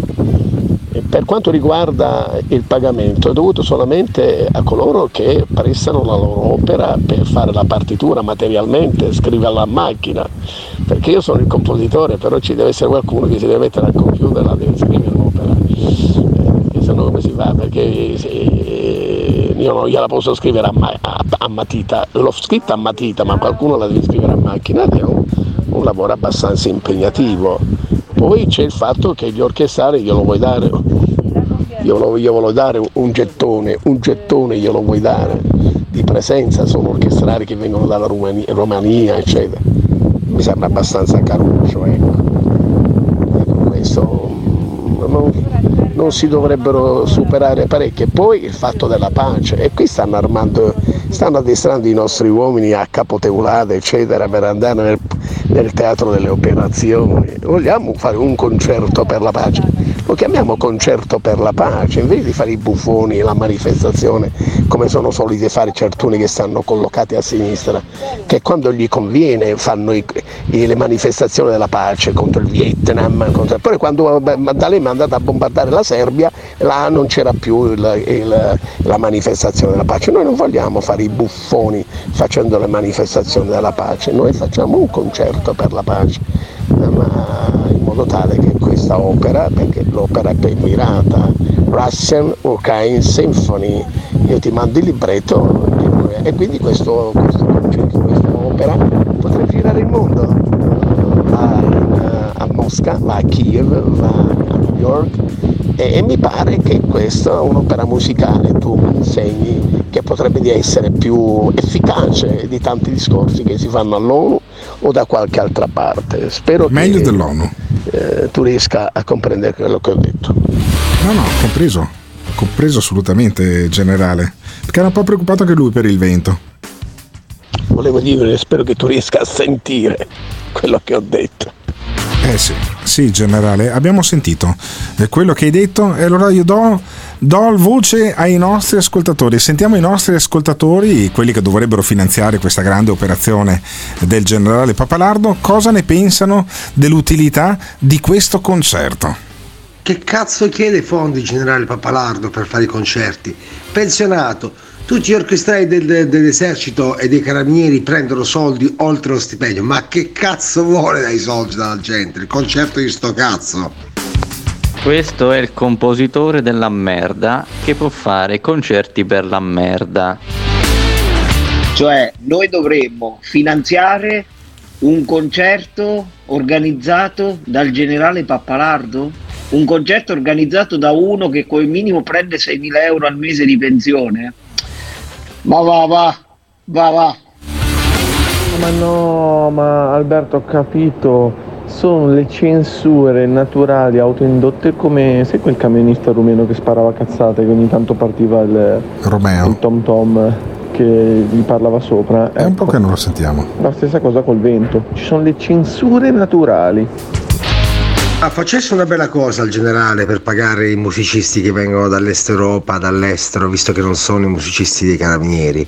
Prendesse la pensione, che ne prende abbondantemente, e elargisse il denaro che già ne prende ai musicisti, visto che fa tanto io non prendo niente. Sì, meglio dell'ONU, di Morricone e dei suoi orchestrali. Il mondo è veramente un posto meraviglioso. Grazie mille a tutti. Sono emozionato, grazie. Finanzio tutto io, pago con la lira italica di Pappalardo. Ciao. Gottardo, qua noi fuori da lui in Regno Unito, a me mi serve la macchina, bisogna tirare su una 25.000 sterline. Che devo fare la macchina nuova per la pace in Ucraina. Per la pace devo in Ucraina. Fare la macchina, Certo. Alberto, allora io pure voglio organizzare un concerto per la pace e incarico te. Allora facciamo così, io ho una band crossover. Che cosa facciamo? Noi suoniamo, voi ci pagate, però giusto per pagare noi che siamo la band, e poi tutto il resto di quello che ne esce lo diamo in beneficenza. Che te ne pare? Mi sembra una bella idea, no? Altro che generale Pappalardo, che cazzo va a sentirsi l'opera, dai, alla fine basta che sia un concerto per la pace, spariamo due puttanate così come vuole fare lui e siamo a posto. Che ne pensi? Che ne penso? Ne penso che era una buona idea quella di fare un concerto per la pace del generale Pappalardo. Se voi aveste detto di sì, io mi sarei mosso per finanziare questo tipo di operazione, chiamando così i musicisti dal resto d'Europa per interpretare l'opera scritta a matita e poi da battere a macchina del generale Pappalardo. Però io questi messaggi che avete lasciato al 379 24 24 161 li prendo come un no, e allora, come vi avevo promesso, poi adesso vi lascio nelle mani, anzi nella voce, nelle mani che battono sul tavolo, un grande riassunto delle puntate di Enzo Spatalino, che ogni giorno fa un programma, non mi ricordo più a che cazzo di ora, in una televisione che mi sembra che si chiami Prima Free.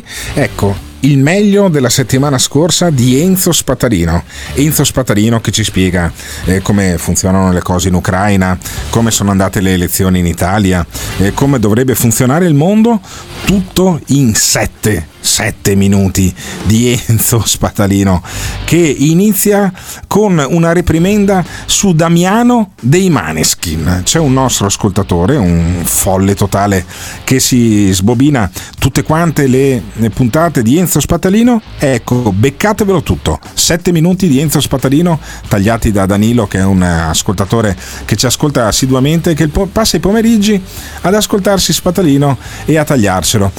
Do un compito al nostro ascoltatore: ascoltati anche Padre Livio Fanzaga, che è un po' che non me lo mandi, voglio sentire anche la voce di Radio Maria domani, dal direttore Ennio, come cazzo si chiama, Padre Livio Fanzaga, non becco un nome oggi. Allora saluto invece Simone Alunni, mi ricordo il nome di Simone Alunni, ringrazio anche Tiziano Campus e anche il generale Pappalardo che con Michela Morellato hanno animato questa puntata facendoci sapere cosa ne pensano della politica e della pace. Andate in pace, tornate domani mattina alle 7 per altri 2 ore di Il Morning Show. Adesso, dopo aver sentito il signor Damiano dei Maneskin, che io non sopporto, ve lo giuro su Dio, anche se mi pagassero non andrei a vedere un loro concerto. L'altro giorno ha detto: quella del 25 settembre è una brutta giornata, ha detto è un giorno triste per il mio paese. Signor Damiano Maneskin, è un giorno triste per me che devo commentare la sua sciagurata dichiarazione. Si vergogni, ma chi è lei?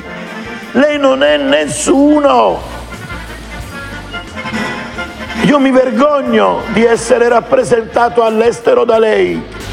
Ma che ti abbiamo fatto oggi? Ma ci vuoi male? Anche Spatalino? E che dire di altre ragazze? Queste influencer! Che bel nome! Influencer! E devi essere moderno, Giovanni! Se non sei moderno, se non ti adegui, non vai da nessuna parte! Influencer, hanno migliaia di persone che li seguono.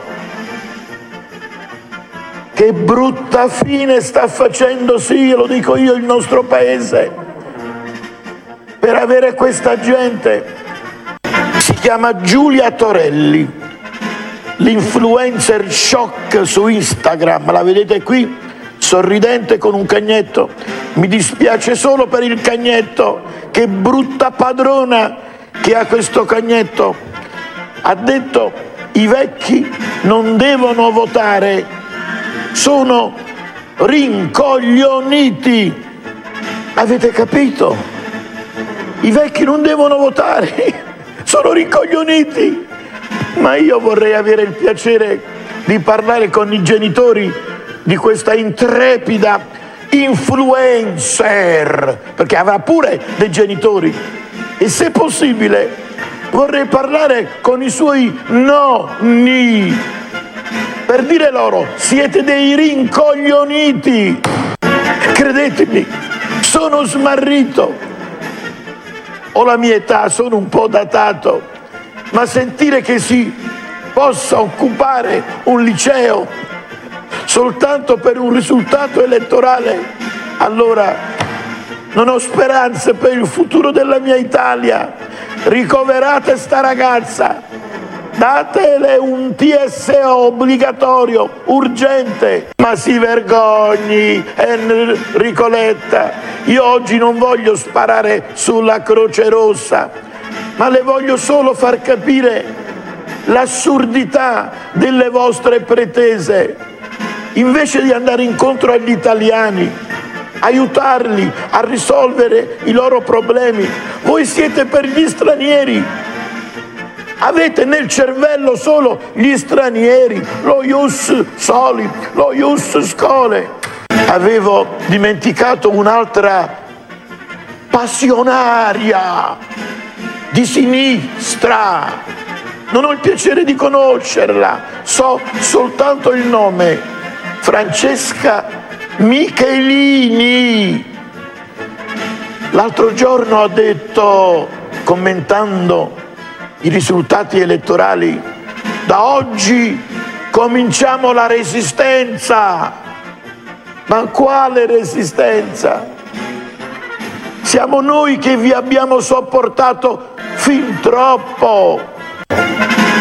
Signora Michelini, si ricordi che domenica 25 settembre è una giornata storica, è la giornata della liberazione dai comunisti in Italia, e fai vedere questa banda di signorini. Perché non andate via dall'Italia? Andate a professare la vostra fede progressista in Francia, da Macron, che vi ospiterà a braccia aperte. Qui è solo una parte di progressisti che dovrebbero lasciare l'Italia. Fabio Fazio, il giornalista più pagato in Italia, come dico da anni, non ho mai capito gli effettivi meriti di Fabio Fazio, lo pagano a peso d'oro.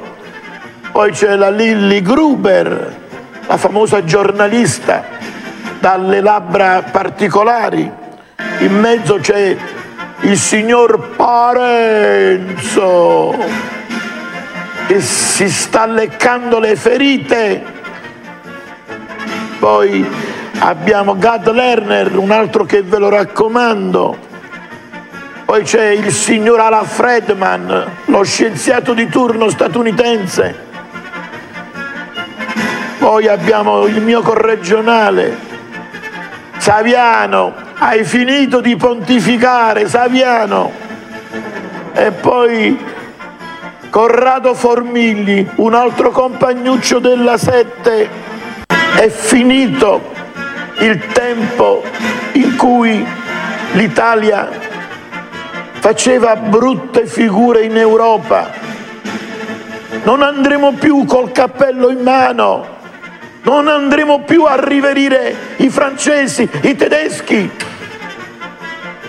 Dobbiamo essere trattati nella stessa maniera. L'Italia è uno dei paesi fondatori dell'Europa. Ci hanno rovinati con quel cambio assassino, vero, signor Romano Prodi? E ora definiamola. È iniziata la riscossa il 25 settembre del 2022, altro che balle varie. E valga il vero. Amici,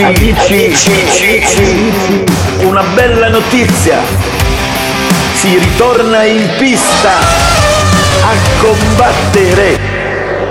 Buonasera, gentili telespettatori, ben ritrovati di cuore anche oggi con la voce del Nord-Est, la nostra rubrica giornaliera di servizio, di contatto, di comunicazione e di approfondimento. Non fate tacere questo. Oggi è mercoledì 16 dicembre 2020, si festeggia Santa Adelaide. Vai, per cortesia. Auguri alle persone che sono all'ascolto e che festeggiano.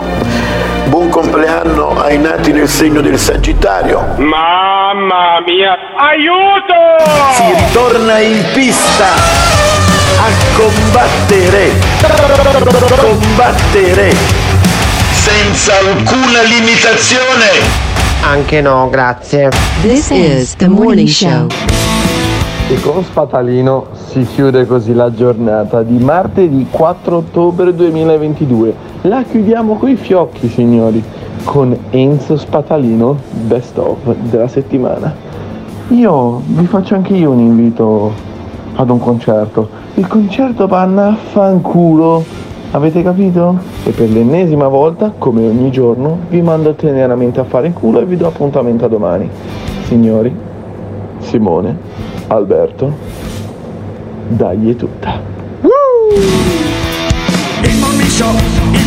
L'ascoltatore medio rimane su un programma per 18 minuti. Il fan medio lo ascolta per 1 ora e 20 minuti. La risposta più comune che danno? Voglio vedere cosa dirà tu. Quando vedo Alberto Gottardo cambio il lato della strada.